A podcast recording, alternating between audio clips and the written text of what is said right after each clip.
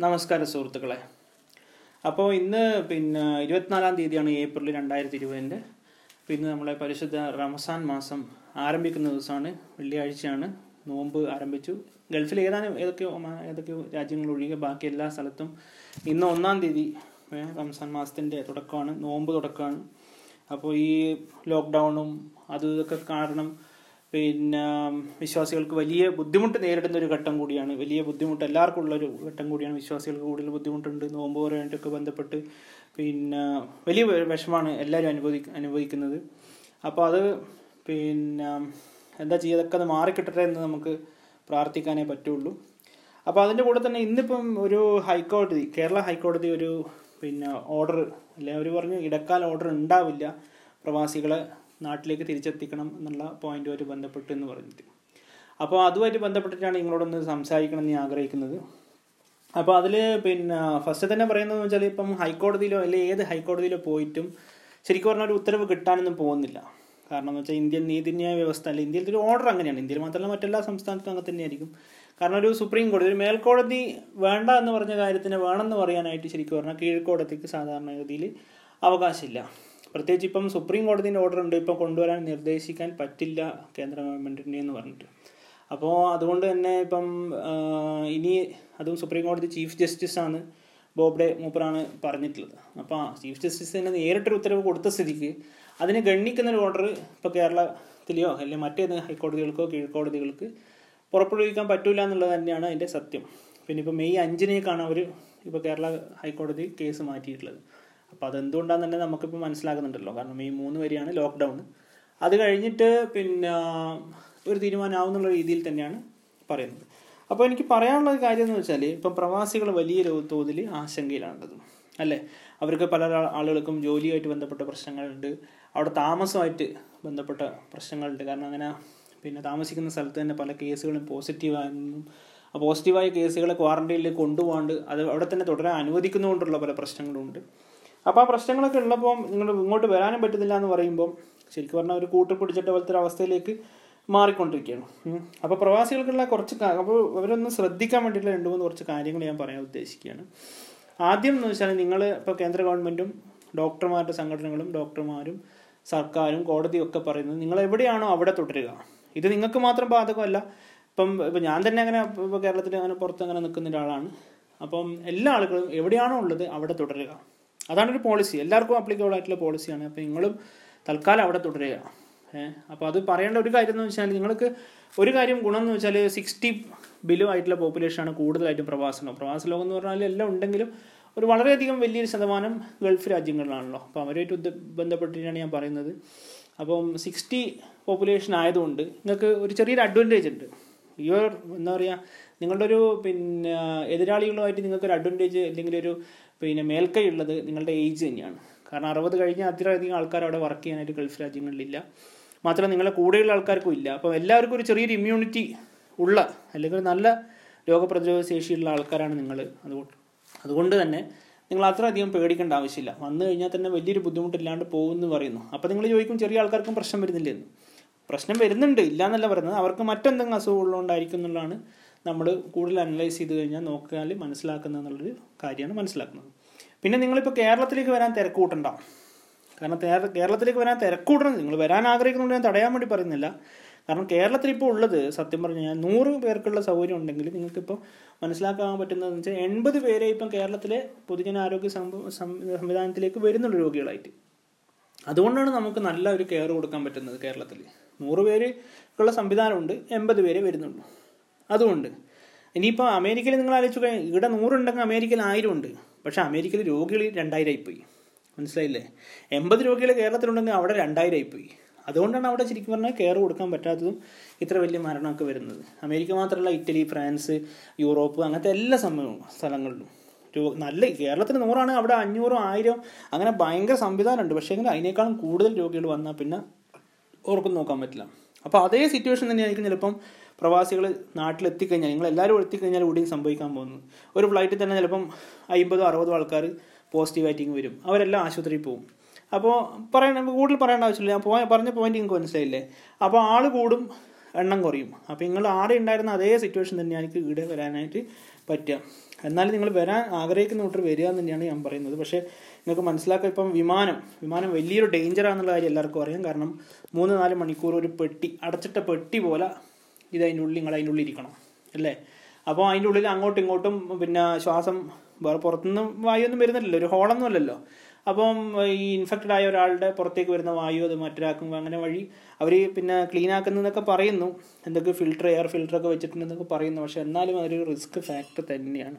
കൂടാണ്ട് ഈ വിമാന കമ്പനികൾ നിങ്ങളെ ഊറ്റാൻ വേണ്ടി എന്ന് പറഞ്ഞ പോലെ അങ്ങനെ പൈസയാക്കും അവർ കാരണം ആറ് അറുപതിനായിരം എന്താ പറയുക ആറായിരം റുപ്യേന്റെ ടിക്കറ്റ് പറയുന്നത് ഇപ്പോൾ അമ്പതിനായിരത്തിൽ കുറഞ്ഞിട്ട് ഇങ്ങനെ കിട്ടുമെന്ന് എനിക്കറിയില്ല. അതങ്ങനെ പറ്റുമെന്ന് കാരണം കേന്ദ്ര ഗവൺമെന്റ് അങ്ങനെ ഗവൺമെന്റുകൾക്ക് ഇടപെട്ടൊരു സീലിംഗ് കൊണ്ടുവന്നാൽ മാത്രമേ പറ്റുള്ളൂ. പക്ഷെ അവർക്കും പറ്റില്ല. കാരണം തിരിച്ച് അങ്ങോട്ട് പോകാൻ ആളില്ല. ഇത്രയും കാലം പിന്നെ മൂന്ന് പേരെ ഇരുത്തിക്കാൻ പറ്റുമെന്ന് പറയാൻ പറ്റില്ല. നടുവിൽ അടക്കൊരു സീറ്റ് ഒഴിച്ചു വിടണം എന്നൊക്കെ പറഞ്ഞു കഴിഞ്ഞാൽ അവർക്കും വില കൂട്ടാണ്ട് രക്ഷയില്ല. അപ്പം അങ്ങനത്തെ ഒരു സിറ്റുവേഷനിൽ ഞാൻ പറയാണ് ഫസ്റ്റ് വിമാനത്തിൽ നിങ്ങൾ കയറി പോരണ്ട. ഇതൊരു മത്സരമൊന്നുമല്ല.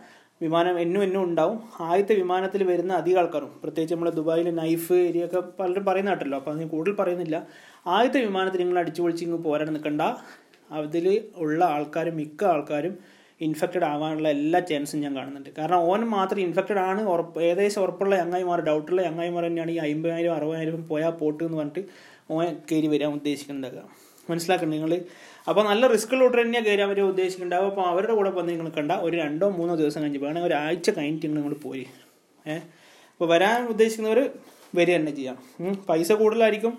അതൊക്കെ നിങ്ങൾക്കൊരു ഇതാണ്. അപ്പോൾ അതിനൊക്കെ ഉള്ള അപ്പോൾ ആ പൈസേന്റെ ഒരു ക്യാപ്പ് പ്രൈസ് ക്യാപ്പ് ഇടാനൊക്കെ ആയിട്ട് നിങ്ങൾ പിന്നെ കേന്ദ്ര ഗവൺമെന്റിലോ അപ്പോൾ ഈ എംബസിയിലൊക്കെ നിങ്ങൾ ഒന്ന് സമ്മർദ്ദം ചെലുത്തുക. കാരണം വെറുതെ പൈസ കൊടുക്കണ്ടല്ലോ അപ്പം ആദ്യത്തെ വിമാനങ്ങൾ ജസ്റ്റ് ഒന്ന് ഒഴിവാക്കുക. പിന്നെയുള്ള കാര്യം എന്ന് വെച്ചാൽ നിങ്ങൾ പിന്നെ സൈഡ് സീറ്റ് സൈഡ് സീറ്റ് വളരെ പ്രധാനമാണ്.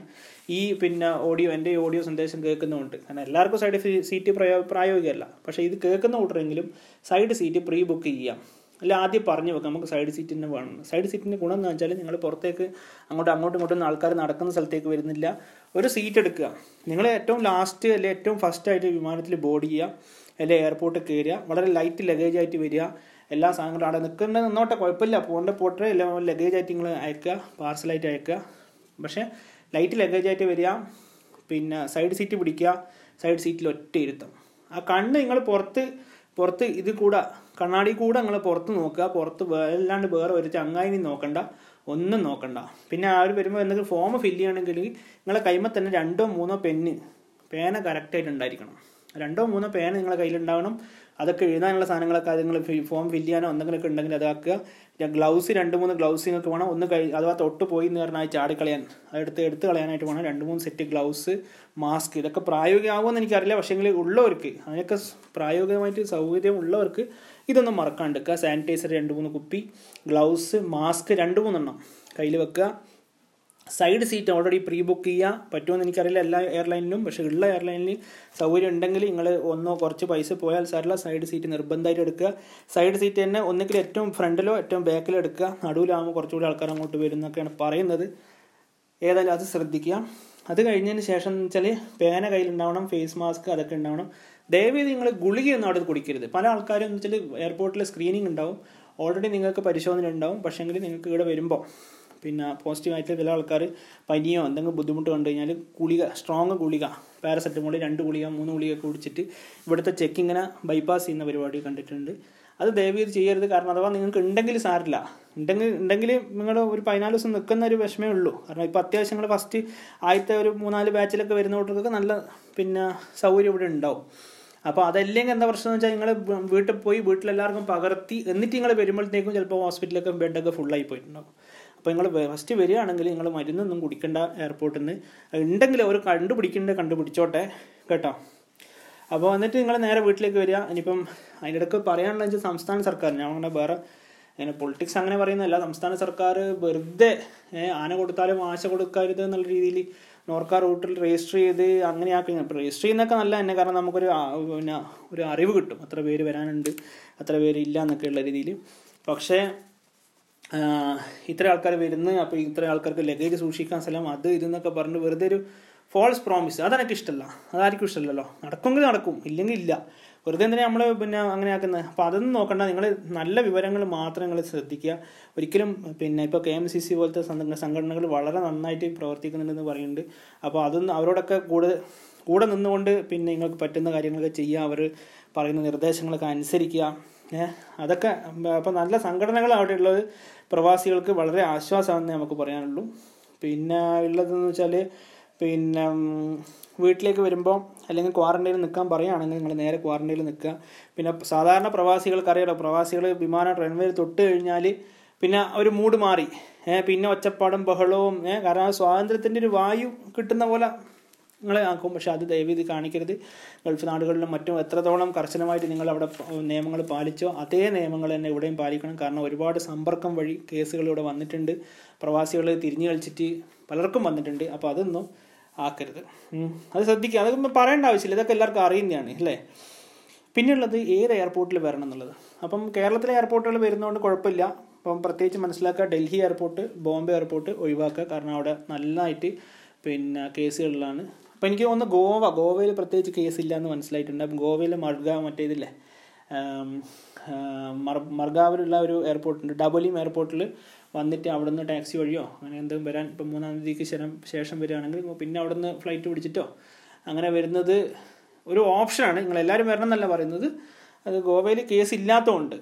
കാരണം അങ്ങോട്ട് വരുമ്പോൾ അത്രയധികം ആൾക്കാരുണ്ടാവില്ല. അതിപ്പോൾ ഇതൊക്കെ ലോക്ക്ഡൗണിന് ശേഷമുള്ള മാർഗനിർദ്ദേശം അനുസരിച്ചിട്ട് പറയാൻ പറ്റും. പക്ഷേങ്കിൽ ഞാൻ ചിലപ്പം ഗോവയിലേക്ക് ഒരു ഓപ്ഷൻ കിട്ടുമെങ്കിൽ ഞാൻ ചിലപ്പം ഗോവയിലേക്കായിരിക്കും വരിക. കാരണം കുറച്ച് ആൾക്കാരെ ഉള്ളൂ എന്നുള്ള രീതിയിൽ പിന്നെ അടുത്ത് ചെയ്യാൻ പറ്റുന്ന വെച്ചാൽ അങ്ങോട്ടേക്കുള്ള ഇപ്പോൾ ഇങ്ങോട്ട് വിമാനം വന്നു കഴിഞ്ഞാൽ അങ്ങോട്ടേക്കുള്ള വിമാനത്തിൽ ഇപ്പോൾ നഴ്സുമാർക്കോ അല്ലെങ്കിൽ അങ്ങനത്തെ ആൾക്കാർക്കൊക്കെ അവിടെ പോയിട്ട് പരിചയമുള്ള ആൾക്കാർക്കൊക്കെ സഹായിക്കാനൊക്കെ ആഗ്രഹമുള്ളവർക്ക് അങ്ങോട്ട് പോകാനായിട്ട് ഒരു നിങ്ങൾ തന്നെ ഒരു രജിസ്ട്രേഷനോ ഒരു ക്യാമ്പ് ഒരു ഒരു വെബ്സൈറ്റോ തുടങ്ങിയിട്ട് അങ്ങോട്ട് പോകാനായിട്ട് പിന്നെ വന്ന് കൊറോണ വന്ന് ബാധിച്ച് മടങ്ങിയവർ അല്ലെങ്കിൽ ഇങ്ങനത്തെ കേസുകളിൽ ഇൻട്രസ്റ്റ് ആയിട്ടുള്ള ആൾക്കാർക്ക് അങ്ങോട്ട് പോകുന്നതുകൊണ്ട് ഇപ്പം തടസ്സം ഉണ്ടാവില്ലല്ലോ. വിമാനം വെറുതെ അങ്ങോട്ട് പോകില്ല അപ്പോൾ അതൊക്കെ നിങ്ങളൊന്ന് പിന്നെ ഒന്ന് ശ്രദ്ധിക്കുക. നിങ്ങൾ പിന്നെ സംഘടനാ നോക്കുന്നുണ്ട്. പിന്നെ അപ്പോൾ തന്നെ എന്നോട് ഇപ്പം പ്രവാസി സുഹൃത്തുക്കളൊക്കെ എന്നോട് ചോദിക്കുകയുണ്ടായി. ഇത് കുറച്ച് നീണ്ടു പോകണം അപ്പം പ്രവാസി സുഹൃത്തുക്കൾ ചോദിക്കുകയുണ്ടായി. യാതൊരു പിന്നെ ലക്ഷണങ്ങളും ഇല്ലാണ്ട് ഈ കൊറോണയൊക്കെ പിടിപെടുവോ? കാരണം ഇപ്പം ഞാൻ നിൽക്കുന്ന സ്ഥലത്തിന്റെ ആ ക്യാമ്പസിൽ അല്ലെ ആ ഒരു ഏരിയയിലുണ്ട് അപ്പോൾ അവർക്കൊന്നും പിന്നെ ലക്ഷണം ഉണ്ടായിരുന്നില്ല. ടെസ്റ്റ് ചെയ്തപ്പോഴാണ് കണ്ടുപിടിച്ചത്. അപ്പോൾ എനിക്ക് തോന്നുന്നത് വെച്ചാൽ ടെസ്റ്റ് ചെയ്ത് കണ്ടുപിടിച്ചത്. ലക്ഷണങ്ങളൊന്നും ഇല്ലാണ്ട് ടെസ്റ്റ് ചെയ്ത് കണ്ടുപിടിച്ചത്. ഇപ്പോൾ നിങ്ങളിപ്പോൾ ബ്ലഡ് എടുത്ത് പരിശോധിച്ച് കഴിഞ്ഞാൽ സോഡിയം പൊട്ടാസ്യം കാൽസ്യം അലുമിനിയം എന്ന് പറഞ്ഞിട്ട് എല്ലാം ടെസ്റ്റ് ചെയ്ത് കഴിഞ്ഞാൽ എന്തെങ്കിലുമൊക്കെ അങ്ങോട്ടും ഇങ്ങോട്ടും ഉണ്ടാവില്ലേ? അങ്ങനെ അങ്ങോട്ടും ഇങ്ങോട്ടും ഉള്ള പോലെ ആയിട്ടാണ് നിങ്ങളൊരു റാപ്പിഡ് ടെസ്റ്റ് വഴിയോ അല്ലെങ്കിൽ അങ്ങനെ സിംറ്റംസ് ഇല്ലാണ്ട് ടെസ്റ്റ് പോസിറ്റീവ് ആയി കഴിഞ്ഞാൽ നിങ്ങൾ മനസ്സിലാക്കേണ്ടത്. പക്ഷേ അതിൽ ഇമ്പോർട്ടന്റ് എന്താണെന്ന് വെച്ചാൽ നമ്മളെ കൊണ്ട് ഇപ്പം ഞാൻ ഇപ്പോൾ നമ്മളൊരാൾ പോസിറ്റീവ് ആയിട്ടുണ്ടെങ്കിൽ അയാളെ കൊണ്ട് വേറൊരാൾക്ക് പോസിറ്റീവ് ആവരുത്. അതാ പോസിറ്റീവ് പ്രശ്നം അതാണ് നമ്മൾ ശ്രദ്ധിക്കേണ്ട കാര്യം. അപ്പോൾ അതിന് വേണ്ടിയിട്ടുള്ള മാസ്ക് സാധനങ്ങൾ ഒക്കെ നിങ്ങൾ ശ്രദ്ധിക്കാം. അപ്പോൾ അതിന്റെ കൂടെ തന്നെ പറയാനുള്ളതെന്ന് വെച്ചാൽ ഇപ്പം പ്രവാസികൾക്ക് പിന്നെ കുറച്ച് ആശ്വാസമായിട്ടില്ല. ഇപ്പം മരുന്ന് എന്താണ് എന്താ കഴിക്കുക എന്നൊക്കെ ചോദിക്കുന്നുണ്ട്. അപ്പം കൈ കഴുകലും ഗ്ലാസും സാനിറ്റൈസറൊക്കെ ഇപ്പം എല്ലാവർക്കും അറിയാം സാമൂഹ്യ അകലമൊക്കെ. അപ്പോൾ അത് കൂടാണ്ട് ഇപ്പം നമുക്ക് ചെയ്യാൻ പറ്റുന്ന കുറച്ച് കാര്യങ്ങൾ എന്ന് വെച്ചാൽ ഇപ്പോൾ കുറച്ച് മഞ്ഞൾ ഇതൊക്കെ ശരിയാണോ ഇല്ല എന്നൊക്കെ ഞാൻ അറിയില്ല. ഇപ്പോൾ ശാസ്ത്രീയമായ വശമുണ്ടോ എന്നൊക്കെ ചോദിച്ചു കഴിഞ്ഞാൽ ശരിയാണ്. ഒരു ശാസ്ത്രീയ അടിസ്ഥാനം ഉണ്ടല്ലോ പക്ഷേ നമ്മളൊരു സമാധാനത്തിനും നമ്മളൊരു ഇപ്പോൾ ഒരാൾക്ക് ഒരാൾക്ക് ഇതിനെ കൊണ്ടൊരു ഗുണം കിട്ടിയിട്ടുണ്ടെങ്കിൽ ആ കിട്ടിക്കോട്ടെ എന്ന് വെച്ചിട്ട് പറയാണ്. അല്ലാണ്ട് ശാസ്ത്രീയ അടിസ്ഥാനം എന്നോട് ചോദിക്കരുത്. ഇപ്പം മഞ്ഞൾ തുളസി പിന്നെ ചെറുനാരങ്ങ. ചെറുനാരങ്ങയിൽ ഒരു ചെറിയ കാര്യം ഉണ്ടെന്ന് തന്നെയാണ് എനിക്ക് തോന്നുന്നത്. കാരണം വെച്ചാൽ ഉണ്ടോ ഉറപ്പ് എനിക്ക് പറയാൻ പറ്റില്ല. കാരണം ഇന്ത്യയിലെ പല മാർക്കറ്റുകളിലും ഇപ്പം പല സംസ്ഥാനത്തെ മാർക്കറ്റുകളിലും ചെറുനാരങ്ങ കംപ്ലീറ്റ്ലി അൺഅവൈലബിൾ ആയിരുന്നു മാസങ്ങളോളം. ഒരു മാസം ഒന്നര മാസം. ഇപ്പം ഗവൺമെന്റ് കുറച്ചൊന്ന് ഇടപെട്ടിട്ടാണ് അതിന്റെ അവൈലബിലിറ്റി ഇപ്പം എൻഷുർ ചെയ്തിട്ടുള്ളത്.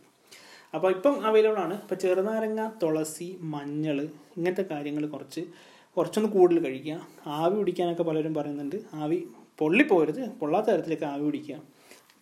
പിന്നെ പറയുന്നതെന്ന് വെച്ചാൽ എക്സസൈസുകളാണ് അപ്പം പ്രാണായാമം ചെയ്യുന്നവർ പറയുന്നുണ്ട് പക്ഷേ നിങ്ങൾ പ്രാണായാമം ചെയ്യാൻ ചെയ്യുന്നവർ ചെയ്തോ? ഇനി ഇല്ലാത്തോട്ട് എന്ത് ചെയ്യുക ഈ ലോങ് ആയിട്ടുള്ള ഈ ശ്വാസം നീട്ടി വലിച്ചിട്ടുള്ള എക്സസൈസുകൾ കാരണം നീട്ടി ശ്വാസം ശ്വാസം ഇൻഹേൽ ചെയ്യുക എക്സൈൽ ചെയ്യുക. അപ്പോൾ എക്സലേഷൻ കുറച്ചുകൂടി ശക്തി കൊടുക്കുക. അപ്പോൾ അങ്ങനെ ചെയ്യുമ്പോൾ വെച്ചാൽ എനിക്ക് തോന്നുന്നത് അതിനൊരു ചെറിയ ശാസ്ത്രീയം എന്ന് പറഞ്ഞാൽ ഒരു ലങ് കപ്പാസിറ്റി വലുത വരുവാണെങ്കിൽ കൂടുതൽ വരുവാണെങ്കിൽ ലങ്സിനെ കുറച്ച് ചെറുതായിട്ടൊക്കെ അഫക്റ്റ് ചെയ്താലും ചിലപ്പോൾ നമ്മൾ ആദ്യം കുറച്ച് എക്സസൈസ് ചെയ്യുന്നോട്ട് പിന്നെ ഒരു ചെറിയൊരു അഡ്വാന്റേജ് കിട്ടുമെന്നാണ് ഞാൻ മനസ്സിലാക്കുന്നത്.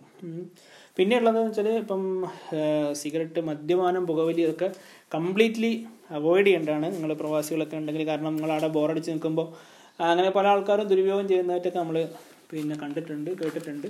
അപ്പോൾ അത് നിങ്ങൾ ചെയ്യേണ്ടതെന്ന് വെച്ചാൽ മനസ്സിലാക്കേണ്ടതെന്ന് വെച്ചാൽ ഇത് മദ്യം ആൽക്കഹോളാണല്ലോ ആൽക്കഹോൾ എന്ന് പറയുമ്പോൾ ഒരു ആൽക്കലിയാണ് അപ്പം ഇത് ഒരു സിമ്പിൾ ലോജിക്ക് ഇപ്പം എന്റെ ഒരു ലോജിക്ക് പറയുകയാണ്. അപ്പോൾ ആൽക്കഹോളും വയറ്റിലെ ഹൈഡ്രോക്ലോറിക് ആസിഡും കൂടെ ചേർന്ന് കഴിഞ്ഞാൽ എന്താ? പോകും അപ്പോൾ ആസിഡ് എന്തിനാണ് വയറ്റിൽ വെച്ചിരിക്കുന്നത്? അപ്പോൾ വെച്ചിരിക്കുന്നത് വെച്ചാൽ അതൊക്കെ ഒരു ഇമ്മ്യൂണിറ്റിയുടെ ഭാഗമാണ്. അപ്പോൾ ആ സാധനങ്ങളൊക്കെ നിങ്ങൾ സിമ്പിളായിട്ട് ഓർമ്മിക്കുക. അതൊക്കെ നിങ്ങൾ ഇമ്മ്യൂണിറ്റി കുറച്ച് കുറക്കും തന്നെയാണ്. പിന്നെ സ്മോക്കിങ്ങിന്റെ പ്രശ്നം എന്താണെന്ന് വെച്ച് കഴിഞ്ഞാൽ അത് ഈ സീലിയ സീലിയ റിയാക്ഷൻ നിങ്ങളൊന്ന് ജസ്റ്റ് ഒന്ന് ഗൂഗിളിൽ നോക്കിയാൽ മതി. ഈ സീലിയ എന്ന് വെച്ചാൽ ഈ തടഞ്ഞു നിർത്തും. നമ്മൾ ചെറിയ ക്ലാസ്സുകളിലൊക്കെ പഠിക്കുന്നതാണ്. അപ്പോൾ ഈ സീലിയകൾ ഇങ്ങനെ അടിച്ചടിച്ചാണ് ഈ എന്തെങ്കിലും പൊടിപടലങ്ങൾ ഉണ്ടെങ്കിൽ അത് മൂക്കിൽ കൂടിയും വായിൽ കൂടിയും മൂക്കിലൂടെയൊക്കെ പുറത്ത് കളിയാം. അപ്പോൾ ഈ സീലിയ റിയാക്ഷനാണ് ഈ സ്മോക്കിങ് പിന്നെ ബാധിക്കുന്നുണ്ട്. അപ്പോൾ അതൊന്ന് ശ്രദ്ധിക്കുക. ഇപ്പോൾ ചില പഠനങ്ങൾ പറയുന്നുണ്ട് നിക്കോട്ടിൻ ശരീരത്തിനൊരു കോ അപ്പോൾ അതൊന്നും നിങ്ങൾ ശ്രദ്ധിക്കണ്ട. ഇത് രണ്ടും ഒഴിവാക്കുക. ഏഹ് അപ്പം പറയാൻ മഞ്ഞൾ ചെറുനാരങ്ങ ഇത് ചെയ്യുക. ശ്വാസം നീട്ടിയെടുത്തിട്ടുള്ള എക്സസൈസ് ചെയ്യുക. പിന്നെ നിങ്ങൾ പ്രത്യേകം ശ്രദ്ധിക്കുക നിങ്ങൾക്ക് ബുദ്ധിമുട്ടുണ്ടാവില്ല. കാരണം നിങ്ങൾ യങ് പോപ്പുലേഷനാണ് നിങ്ങളുടെ കൂടുതൽ ആൾക്കാർ യങ് പോപ്പുലേഷനാണ് നിങ്ങൾക്ക് കൂടുതൽ ആൾക്കാർക്ക് അത്ര കോംപ്ലി കോംപ്ലിക്കേഷൻ ഉണ്ടാവാൻ പോകുന്നില്ല. അപ്പോൾ നിങ്ങൾ തന്നെ മാനസികമായിട്ട് ആരോഗ്യമുള്ള പോലെ ധൈര്യമായിട്ടിരിക്കുക. മൂന്നാം തീയതി കഴിയുമ്പോൾ ഒന്ന് കുറയും. അപ്പം അത് വരുമ്പം വിമാനത്തിൽ വരുമ്പോൾ ഞാൻ പറഞ്ഞ പോയിന്റുകളൊക്കെ ഒന്ന് ജസ്റ്റ് ശ്രദ്ധിക്കുക. എല്ലാവർക്കും വേണ്ടിയിട്ട് ഇപ്പോൾ നമുക്കങ്ങനെ പറ്റില്ല. എന്നാലും ഈ കേൾക്കുന്നോട്ടെങ്കിലും ഒന്ന് ജസ്റ്റ് ഒന്ന് ശ്രദ്ധിക്കുക. അപ്പോൾ ആരോഗ്യമാരായിട്ടിരിക്കുക നമ്മളെല്ലാവരും പേടിച്ചിട്ടാണുള്ളത്. അപ്പോൾ ഈ പേടിയുള്ള ആൾക്കാർ പേടി ഒന്ന് ജാഗ്രതയാക്കി മാറ്റുക. അപ്പോൾ ശരി നന്ദി നമസ്കാരം.